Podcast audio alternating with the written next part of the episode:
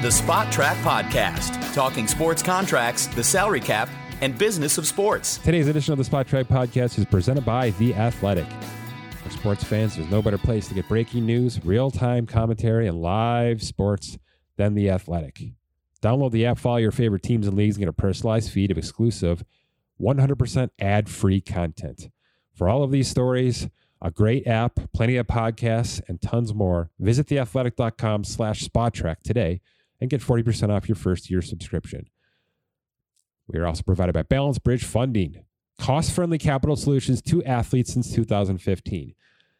Balanced Bridge understands the industry, can customize a payment plan, cater just to you or your client's financial needs. Borrow wisely, borrow cost effectively, and avoid fees when you pay back early, which many do.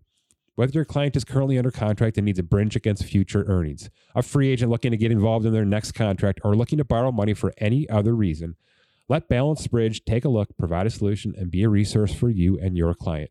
Visit balancedbridge.com today. Happy Wednesday. My name is Mike Ginnitti. Happy December 15th. Doesn't mean a lot to some of you.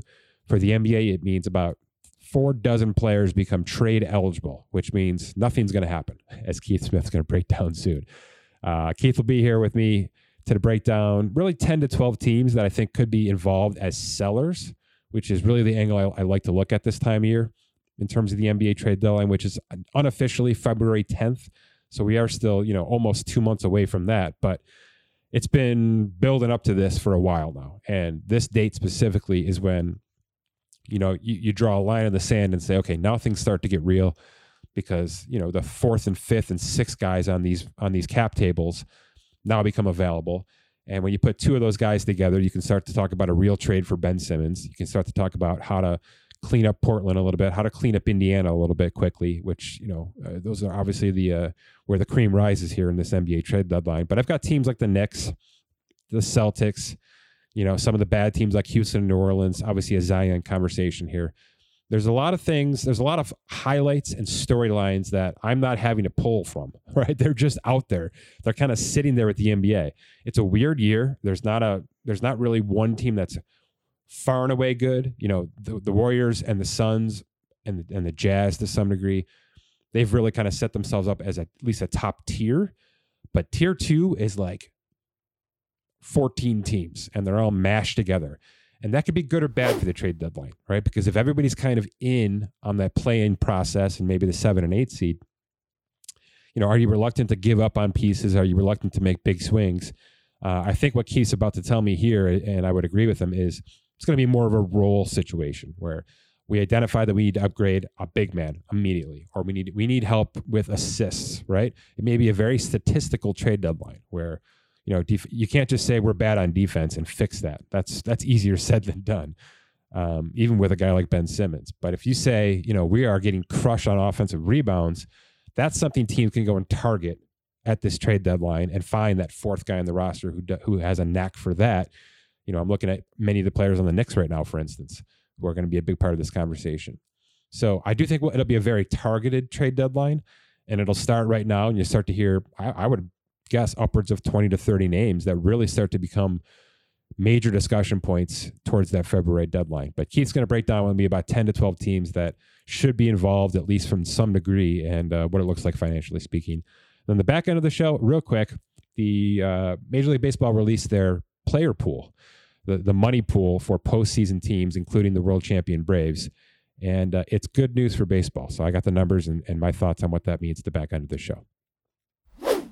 Keith, welcome back. It is December 15th, which is a big day in the NBA.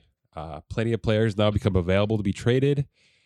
Does that mean we're going to have a rash of trades in the next week or so, or do you think this is going to be a, a slow burn to that February 10th deadline?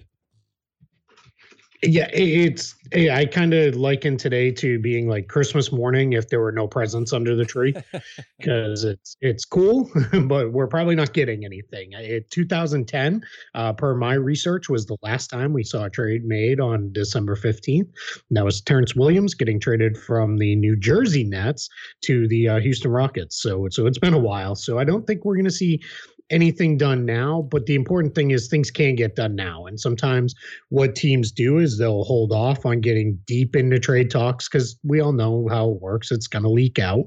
And they don't want things leaking out that then have to wait weeks to materialize because too many things can change, too many things can upset players, those kind of things. So we'll we'll start getting some action here, but I wouldn't expect anything probably until we're uh, after the new year. Yeah, that's probably right. I know you've been doing a lot of work on the 2022 numbers. Are there teams that you think will be sellers because of finances? In, in the next few weeks, or is that is, is it still too early, or is the league just have too much parity right now? I mean, the standings are sort of mashed up in the middle. Is that is that a, a factor here? Yeah, definitely. The the the standings are going to impact things in the advent of the play-in tournament as well. Because what you have with some teams, like take the Sacramento Kings for example, if the play-in didn't exist, they'd probably already be having a conversation about, oh, we should probably be looking at moving some of these veteran guys and seeing what we could do. But because the play-in exists, the Kings are able to look at this and kind of say, you know what? Maybe we can uh, make a run at this. This is a team that hasn't sniffed any kind of postseason in well over a decade now. So I think they're looking at it and saying, all right, you know, let's instead of selling, let, let's add. I think the financially driven trades we may see is teams that are close enough to duck out of the luxury tax. So Boston, uh, uh, maybe Philadelphia, but that's all, all, clearly tied up in the Ben Simmons situation. And then Portland. Um, those teams, I think, may do what they can to try to duck out of the luxury tax and get under because then that just frees up a little bit of flexibility years moving forward and the progressive penalties for being a multi-time taxpayer and all those things. So so I think we'll we'll see that kind of stuff as far as cap clearing trades and that it's not really the free agent class to be making those kind of moves. So I don't know how many of those we're going to see. All right, so I have ten teams here that I've identified as could be sellers, right? And I use that that that term sort of loosely here. You've already touched on four of them, so I, th- I think we're on the same page. Uh, I, I want to start with this one though. You know, speaking of leaks, why was it necessary for Indiana or something around Indiana to come out and say basically everybody's available? Uh, uh, and and tie in the fact that I've watched this team now for the past two weeks and they look pretty damn good. Is it just that they know who they are and they know they can't get to that next level together? Yeah, I think it's that last part. I think they are being very realistic. Of our best hope is maybe we get into the play-in and then we're out in the first round. Yeah. And I think they are looking at it and saying, as I've put it, with them and Portland, uh, they're past their expiration date with with these core groupings. It's been they've given it a really good run with these guys and now it's time to say all right we've got to look at doing something different. I think for the pacers as well other than malcolm brogdon who's not trade eligible because of the, the extension he signed takes him beyond the trade deadline Everybody else is on a very easily movable contract. They don't have another player making over 20 million. So that if you're making under 20 million, you you're very easy to trade. If you're making between 20 and 35, it gets a little more difficult. You get above that, that starts getting into uh, like star for star trades and those kind of things. So I think if you're the Pacers, what they're really looking at is We've got all these movable guys, guys who have pretty good value. And my sense in read on that situation is they don't want to rebuild it's more of a reset. Let's you know get some some players in here a different mix of guys. We're still gonna have brogdon. We're still gonna have one of sabonis or turner. Uh, probably still have tj warren. And then let's see what it looks like when he gets back with the players we get in. And we're probably not in any different of a situation but maybe we can clean things up and get a better fitting mix moving forward. I like how you compared indiana and portland. Is that could that just be a team for team swap I mean, those are two teams that just have to shake up, but really cannot, you know, rip the band-aid off because of the finances they have invested. I think I agree with that. Could that could that just be two teams that that that work together here?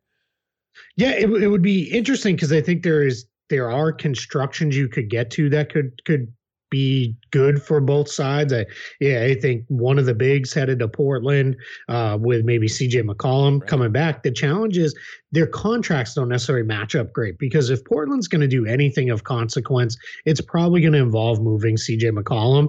And when you're up over that 30 million range, that's like I said, that's where it gets a little tougher. Um, now, Indiana could get there with relative ease. You could do something like Turner and Jeremy Lamb and a salary filler to to make that happen. And then you're going to get McCollum and then Portland sitting on an empty roster spot. So doing an unbalanced trade is not a big deal for them. Mm-hmm. So maybe, but my guess is I think they're both thinking slightly different versus uh, let's go get guys from from another kind of middling team. yeah, weird team. Let's let's do something different. um, how many of these? So I'll, I'll, give you my ten teams quickly: Indiana, Portland, Philadelphia, Boston, Houston, Sacramento, the Knicks, the Raptors. The Pelicans, even though that's an entire show itself, and then the Lakers, just because I feel obligated to have them here because you know they're not who they think they should be. Um, you know, take Philly out of that. So nine teams. How many of them are at least waiting for the Ben Simmons situation to resolve, or are, are they in on the Ben Simmons situation? You know what I mean? Yeah, that's a really good question. I, I, would think at least a few of them. We, have heard Indiana uh, linked to Ben Simmons, and I think the idea for a team like the Pacers or even the Trailblazers is small market teams that they're not going to sign a player of Ben Simmons' caliber right. uh, very often, if ever. So when one becomes available via trade, you have to do what you can to at least be in the conversation. So I think those teams make sense. It the the Lakers stuff. It it makes sense in the sense of Simmons is a Klutch guy. He would like to be in LA. He grew up a Lakers fan, but that would have to involve Russell Westbrook. Yeah. Clearly, Philly doesn't want him, and then that would have to mean finding a third team, which that that starts to get into, uh, as I put it, fantasy basketball territory, yeah. and that's probably not going to be a thing.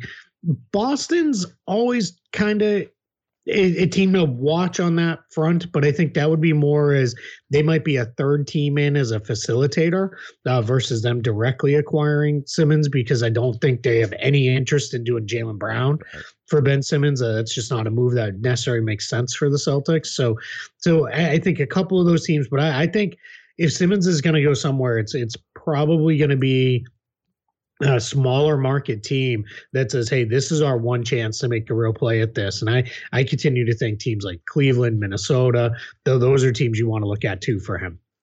Can I give you another team that I, I left off this list, but I'm reluctant to say I probably should have put them on here because I, I just think they're too deep, and now that depth seems to be a problem. Can't Ben Simmons help help the Atlanta Hawks pretty pretty, yeah, pretty quickly? Uh. Hmm.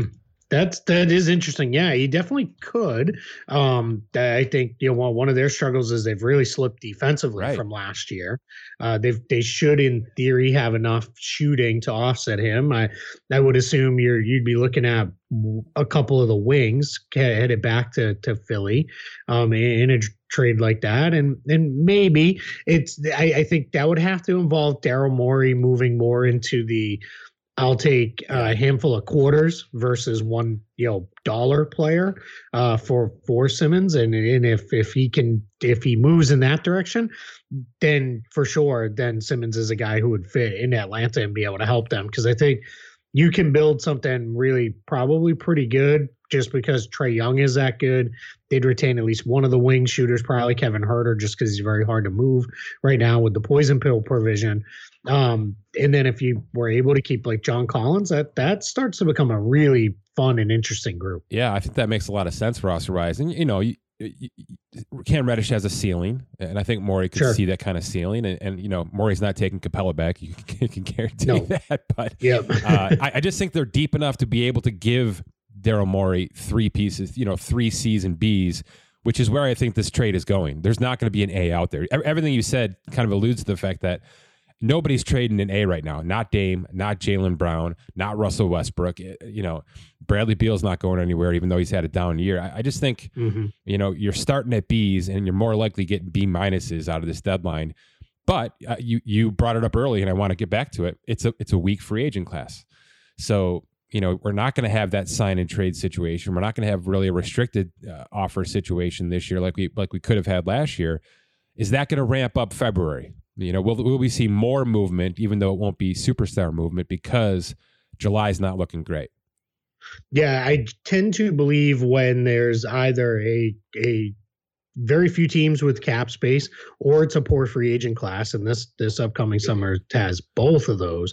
That teams will look at it as all right, we have to make moves via trade, and sometimes what teams do, like go back when the Detroit Pistons uh, traded for Blake Griffin they did that trade in part because that was also as they, they kind of said that got us a jump on our big free agent acquisition too uh, because there was there was this belief pistons were going to be looking at being a cap space team that summer and they could do all these things. And sometimes i think teams come into this with hey, if we can go get the guy now today and have him moving forward, this is the best way to to do this for us because this is going to really propel us uh, as we we kind of get things moving down the line here because it really starts to make a lot of sense um, for that type acquisition to happen now because then you get a few months and where the league is very wide open i, I think we may have a pretty uh, uh, aggressive trade market.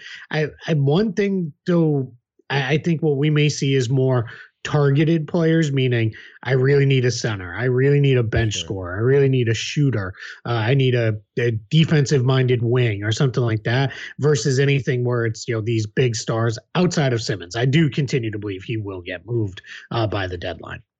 So you don't think you know one of the bad teams like a Houston or Toronto will look to build their roster up here and kind of you know poach pieces off other teams who, where where that might be available right now? You think it's more rip the band-aid off for Houston than it is adding pieces right now, and that includes John Wall, I guess, right?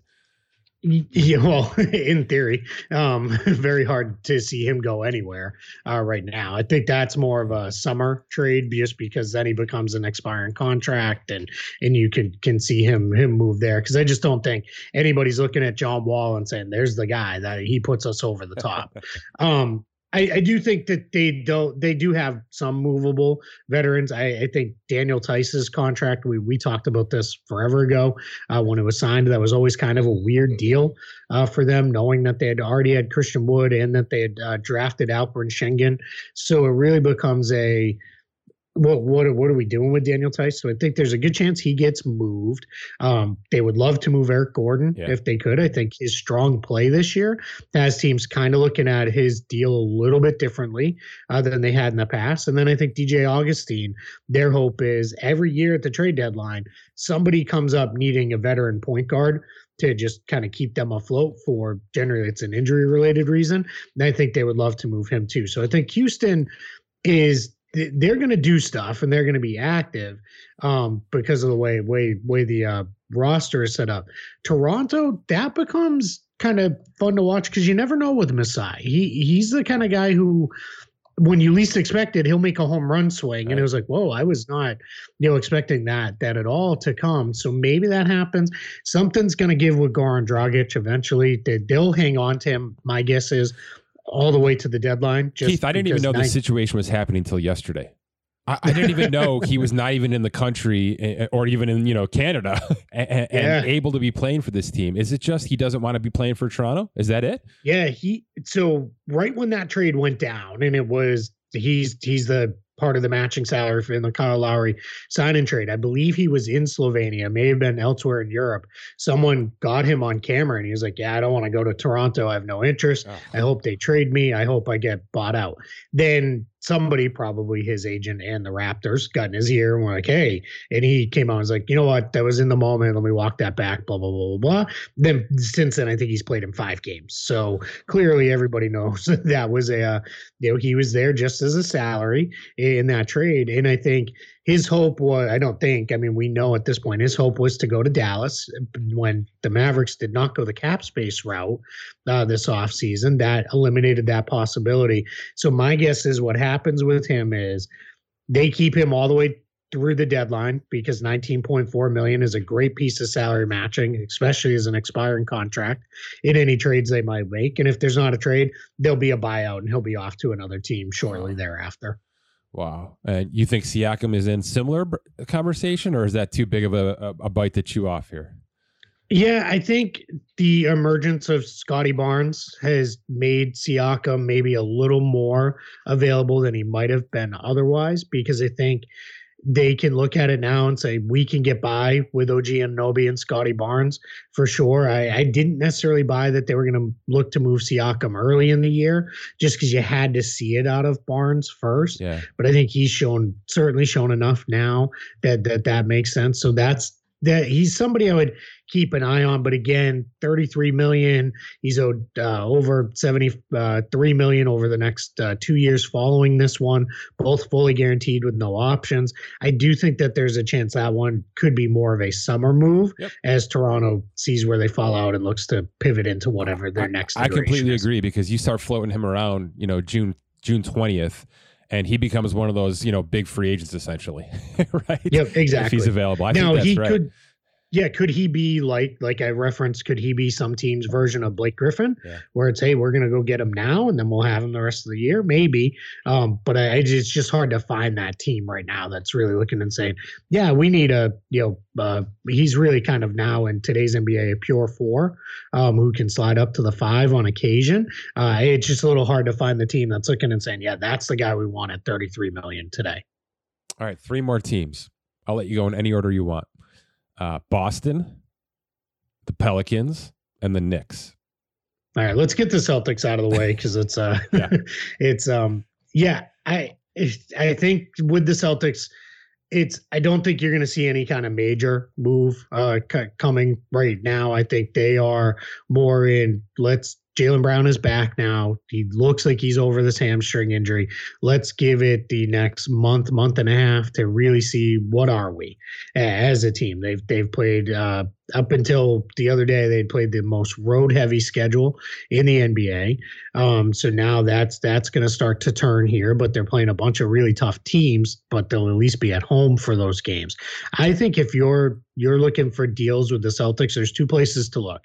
Dennis Schroeder's contract was always set up to be a one-year uh, relationship with Boston. Um, it's it's just he's gonna want more money in the offseason, whether or not he can get it. Who knows? At this point, we'll see. Um, but I think it is that that's one where if Boston isn't really looking at it and saying by the trade deadline, we are we need him to make a conference final run at the conference finals, then you might as well move him for what you can get because you're probably not going to change your place in the standings all that much. So I, I think that could be could be the one place they look there. Then I think the other guy who I am fairly certain probably won't be on this roster much past the deadline is Juancho Hernangomez. He's at seven million this year and seven point five million next year, but next year's fully non-guaranteed. So for a team that is effectively an expiring contract, and unless Boston can put him in a deal where he's a plus to getting a, a more expensive player, I think the Celtics are going to look at that as this is how we dodge the the tax, and they'll probably be calling up Oklahoma City, Orlando, somebody like that, and saying, "Hey, what can we incent you with to take this deal on to help us avoid the luxury tax?" And and that'll be enough. They don't have to move smart before this at the end of this year to kind of get themselves financially healthy. No, I don't think so. I, th- I think they feel comfortable with his contract and what, what he's at for what he gives them when he is uh, playing as a primary on-ball uh, point guard. He's he's actually been pretty good. His, his his numbers look fairly solid. So I think the Celtics are really kind of looking at it and saying, "Hey, we we you know he's going to be at 17 million next year on his uh, first year of his extension. That's the going rate for a pretty pretty decent point guard, and and I think they feel fairly comfortable uh, with him. With also knowing we can probably always package him together with somebody else if we needed to. If if uh, let's say, and I'm just making this up, and Celtics fans will love it because he's been the object of the, their affection for years. But if Bradley Beal says I want to play with my buddy Jayson Tatum and I want to go to Boston, you almost need Marcus Smart then to be the salary match in a sign and trade. Uh, so that that's that's something that I think then the Celtics are looking at and saying, all right, just whether it's Beal or somebody else emerges and says, I really want to go there. That that's another reason why you hang on to him. That's fair. How does David Griffin still have a job? Yeah, it's getting a lo- little tougher. And what's what makes me nervous now is I think he knows he's very much on the hot seat. And when you have a GM in that position, I don't necessarily want them uh, making moves to try to save their job yeah. uh, because those tend to be very uh, short sighted and let's get an impact right now. Then that's when you see all right, we traded two first round picks for a player who's a marginal upgrade for this one year. And they're it, because the bottom of the West has been a little rough, they've been able to hang around some. They, they've played a little bit better as of recently. Um, so they're, what are they? They're only three and a half games out of the play-in. So if they're really looking at and saying, yeah, we can get to the play-in, I think that's one where I think the, the kind of unknown around the NBA for a lot of fans is yes, general managers make trades, but owners sign off on every deal that gets made. That that's kind of your last thing is, hey, we have an agreement in place. You know, what do you think? Are you okay with this? And then the owner says, go or don't go or well, whatever it is. I think that's one where where Gayle Benson or whoever it is uh, working, you know, with, with her with David Griffin has to be really clear of, all right, what are we doing here? Because you don't want to put yourself in a position where all of a sudden you are uh, making these major trades and trading away chunks of your future for a team that's just barely going to make the play in, maybe. I don't think that's where you want to be. Is there a real conversation about Zion now, Keith? I mean, Scott and I have had banter about it, and I'm starting to hear banter now in a lot of other places, but you know, because it's just it's trending downward more and more. But I mean, one more year left on this rookie deal before restricted free agency. You know, the, the timing is everything here, and if you're going to do it, I, I, have to think now is a real time to seriously con- consider it, right? Yeah, I, I I think it's more real than it has been and that's kind of me hedging a little bit to say I don't know if it's real or not, but I, I, think it is a little more real, and it's for the reasons you mentioned. There's only one year left on the rookie scale extension. He, he's extension eligible this coming summer, and I do think that there are some around the league who say if you want him, you're going to have to give him a fully full max deal.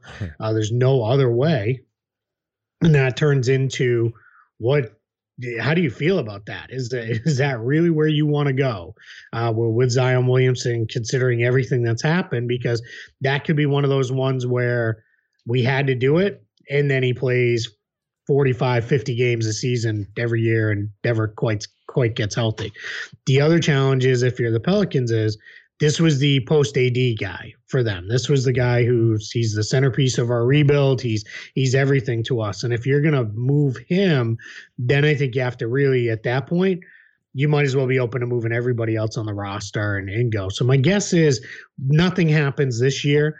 I think if if any if there's hesitation this coming summer on you know we're just not sure we want to give him the max deal you find a team that is open to giving him that and then maybe that's when you look look at doing it. And it's been floated out there. We, I, I think it might have been the first thing I ever wrote for the site, or is pretty, pretty darn close.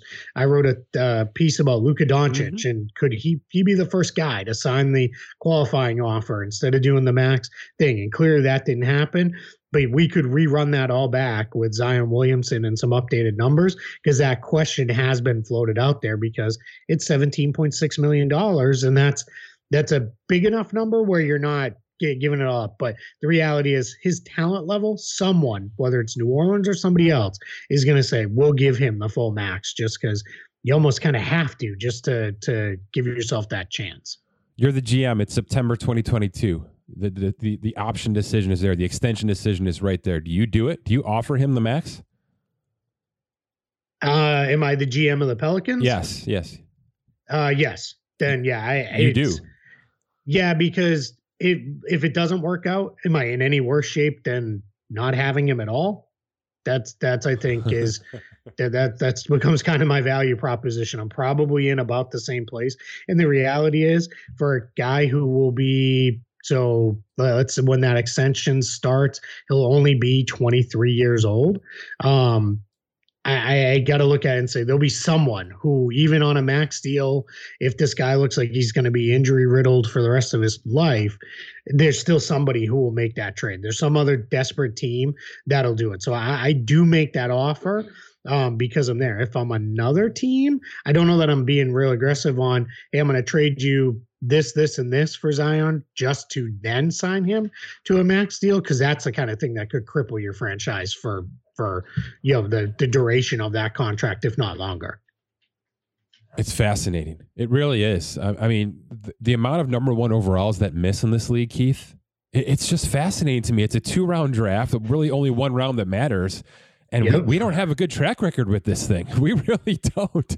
Uh, yeah, sometimes you want to be sitting in that two or three spot. You're right because I think think, think uh, those guys tend to work out work out a little bit better. Yeah, it's this one's starting to feel a little bit. It's not exactly this this way, but it's starting to feel a little bit of uh, the the Greg Oden Kevin Durant uh, uh, dra- draft where it was man the Trailblazers they they missed out because it just never worked out for them with uh with with Zion and then you know here here we are with uh you know the the other team came up big right behind them. Yeah, it's not quite the Anthony Bennett yet, but we're uh yeah, J- Ja Morant needs to take a little step up there, but uh, there you go. You know if if if he does, then then then that uh that that uh, Zion Ja versus uh, Oden KD comparison starts to become a lot more uh, valid.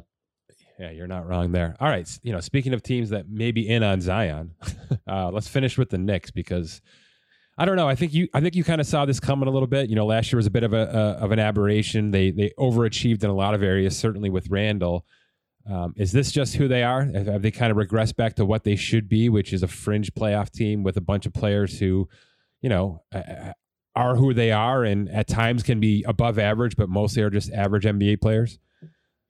Yeah, I think they would have needed all of these free agent acquisitions that they had to really hit at uh, the absolute best level to lift them beyond being a middle of the pack Eastern Conference team. Okay. And I think there was that they, they almost played that off as as the hope of Julius Randle's now an established all star. RJ Barrett's going to only continue to get better, and then if we get the best version of Fournier and the best version of Kemba Walker, the best version of Derrick Rose uh, at this point in all of their careers, then we're going to be really good. And that just hasn't happened. And what what we saw with the Knicks was they they made all these attempts to upgrade their offense, but what they did was they downgraded what really made them special a year ago, which was their defense. And that was uh, as someone who had watched Kemba Walker very closely for a couple years.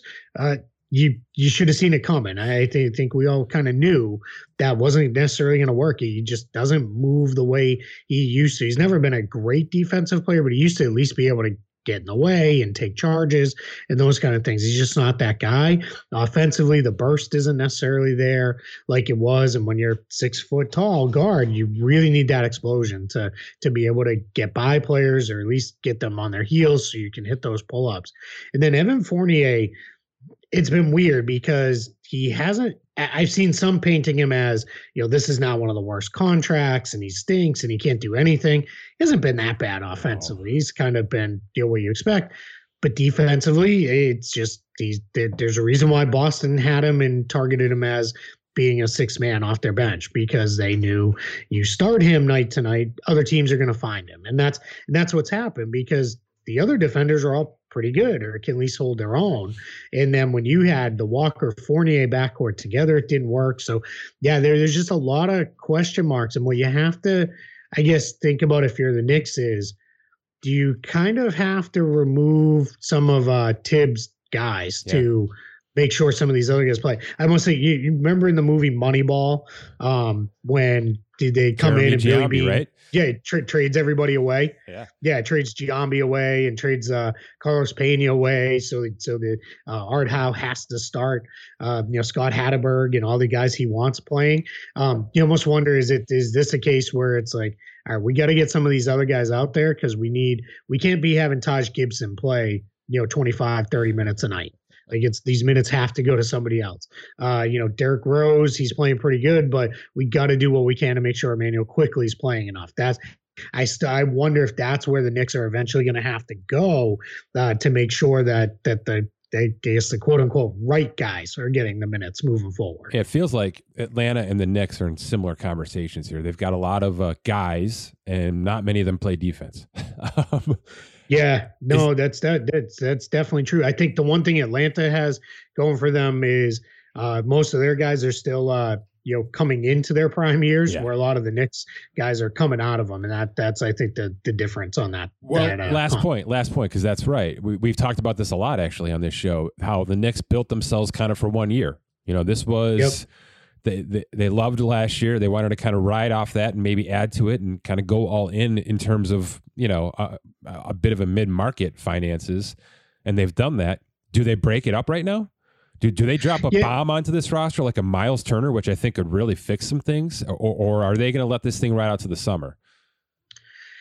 I think it's more likely this one goes into the summer because almost all of those contracts that they signed, other than Randle's extension, uh, and Fournier's deal runs one extra year. They're they're in effect expiring deals because they they put team options on Derrick Rose, on Nerlens Noel, on Alec Burks, and next to to next year those basically become expiring contracts. And I think that just becomes a little bit easier. But what they've also done, which was really smart in their construction, was other than Randle, nobody makes over $20 million a year. So it's very, these are, these are good contracts for the most part. They're very easily movable contracts. They're also contracts where if you, it's not going to happen now, but let's say Damian Lillard this summer says, all right, I'm done. I, I, I gotta go. I, I, gotta leave. Well, the Knicks in the summertime can say, hey, what about these three, four players for Damian Lillard? And there's the salary match, and off we go. And those deals are always easier to make in the summertime because you have the expanded rosters, you have all the things that that you're able to do that you're just not in season. So I think think it's more likely this is a big summer trade uh, team, but if they really look at it and say, you know what? Because the reality is, is as uh, disappointing as they've been, they're they're only let me make sure I have this right. They're only four and a half games out of home court advantage because that's how still compact the standings are. So I think you do kind of look at it and say, you know what? Let's make that run and go get like you said if my if we can get Miles Turner for you know one of these guys or one of these guys in a pick or whatever they do have an extra pick that they're kind of say or almost kind of two extra picks that they're sitting on because they have one coming from Dallas one coming from Charlotte they both got some protections. But yeah if you if you can make that work I, I do I do think that there is still a potential of hey let's try to salvage this because the reality is it's Thibs, so you're not going to easily turn that into, hey, play Quickley and Toppin and Grimes and these other guys 40 minutes a night. And if we lose, we lose. That's just not who he is. At that point, you're going to have to have a conversation about should he still be the coach or not. Right. Yeah, I, I, think that can be a two phased approach. I think you can you can do a Miles Turner situation right now when that iron is hot, and make that even more bait for a, a Dame Lillard situation, which I think eh, they're at the top of that list. They have to be at the top of that list because of everything you just said. They're they're built well for it. They have the assets to get back to Portland, which will be attractive to them, and New York will be attractive to Dame. I would imagine, right? Oh yeah, I, I mean it's it it's hard because we want to in say, well, they've been chasing stars for years, yeah. but it is a new front office that has done things very differently. But the reality is, it's Damian Lillard and guys like that only become available every few years. So I think it is one of those where, hey, if we can put ourselves in the mix, let's go get it done. What what's good, I think, if you're a Knicks fan, is all right, if you're going to hold your cards for Damian Lillard, that's fine. Uh, in past years, it would have been let's trade a bunch of these guys right now for John Wall and hope for the best, or trade a bunch of guys for Russell Westbrook, or, or and, even worse, let's just let's just dump cap and open up cap space and hope one of these exactly. guys comes to us. Which yep. that, that that's yeah, that's let, done. Those yeah. days are done, man exactly. We're, we're going to trade all these guys, open up cap space, and, and pray that Bradley Beal or Zach LaVine wants to come this summer yeah. when everybody's looking at and saying they're not going there. That's not happening. It is a very different group there now. And I think that is, um, that's what should be heartening for Knicks fans, even if this hasn't worked out necessarily the way they hoped for. This season, you can at least look at it and say, "Hey, at least we feel we can feel pretty confident. We're not going to go all in on some kind of crazy trade that's just going to make us a mess for the next few years." He's at Keith Smith NBA on Twitter. He's the best. Have a great holiday, Keith. Thanks so much. Absolutely. You too. All right. For our final segment here, I want to switch to baseball quickly. Uh, it was brought to our attention that the postseason shares, the pool, the money pool for the World Series was recently released. And it is a record high $32.5 million that the Braves get to dole out as the World Series champions. The total pool for all postseason teams was over ninety million dollars, um, which you can say, great, inflation, you know, everything's going up. It's great. We we just came off a year and a half pandemic. We're still inside of a pandemic here, um, and you know, I've I've poked holes in the fact that that that slowed down sports. You know, I, you know, baseball had a big year. They just had a big November in terms of spending. Football had a huge spending year. uh, with major contracts and total quality contracts. Uh, it's not slowing things down, is the point. And for baseball specifically, um, to have this, to have a year where football did dominate so much, where basketball was big, and those two sports are certainly you know separating themselves from the rest of the pack. For baseball to have this number, this 90.47 million in postseason shares, let me tell you where this comes from. This comes from gate receipts. It comes from ratings. It comes from eyeballs. It comes from attention and popularity of these Major League Baseball playoffs. It means that while the regular season is faltering, you know, and, and becoming largely regionalized, the Major League Baseball postseason is very attractive, very marketable, very, you know, advertisable. And now the players get to warrant that and, and spread that wealth out a little bit it's good news for baseball because it means I don't think you have to change too much. And in fact, if you're out there saying we don't need to expand our playoffs, I think you're wrong. I think you're wrong in a lot of degrees because that helps the competitive balance and it and it adds on to this here. It adds on to clearly where people want to be watching baseball, which is when it matters the most. So I think they have to trend a little bit more towards hockey, which is let's get as many teams as we as we need to into the postseason to, to maximize relevancy, to maximize our regular season, and you know make sure that 75% of these teams are largely competitive for 150 games.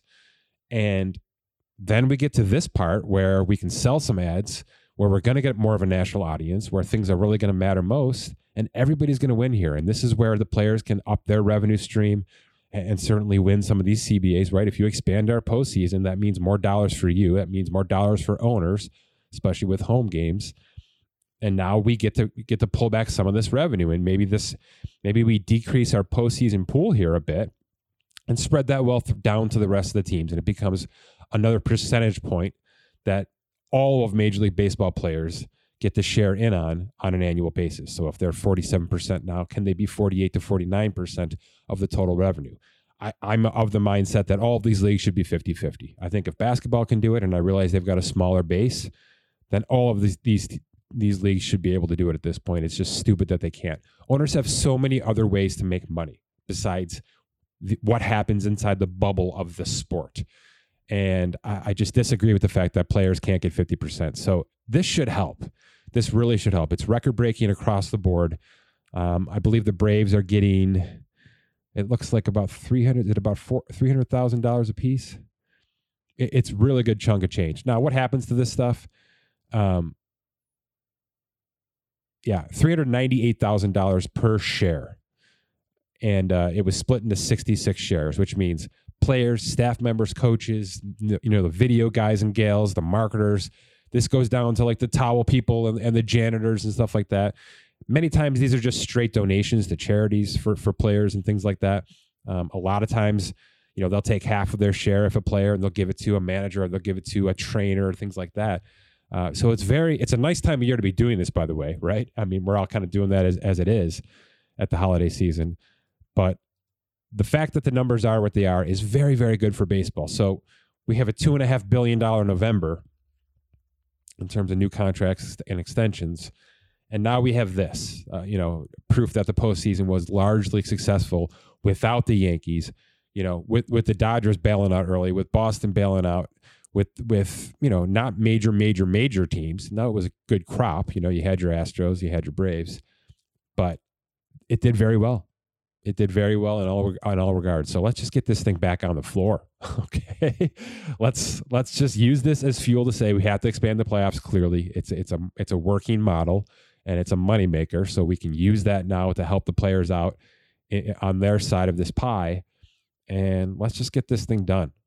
Because uh, if we get into you know March and April and we're still at the drawing board and they're they're negotiating through Twitter like they did with the COVID protocol situation uh, it's going to be extremely bad. As good as this is, and as good as November was for baseball, a March Twitter fight is going to be four times as bad. And we just can't let that happen. This stuff has to get done behind closed doors. I hope they've already started, but I know they haven't. And I, I don't imagine they will until well into the new year. But It's got to get going because there are some really good signs for for a sport that a year and a half ago I was really really worried about. You know, and not like football worried about, not like oh, you know, the entire rule set of the sport has to change from a safety perspective. That's a different animal. You know, the business model of the NFL has never faltered, and the and the NBA's is is, arguably something everybody else should be which should be copying and stealing from. So the fact that baseball has done a couple of things right here is really good news. And I hope that they get back to the drawing board, build some of this into their uh, discussions, and get this thing back onto the field ASAP. Okay, my thanks to Keith Smith. My thanks to The Athletic. Visit theathletic.com slash spotrac. Get 40% off that first year. And please check out balancedbridge.com if you're looking to build a plan that helps you guarantee and build a bridge against future investment. For Scott Allen, my name is Mike Ginnitti. Thanks for listening to this edition of the Spotrac Podcast.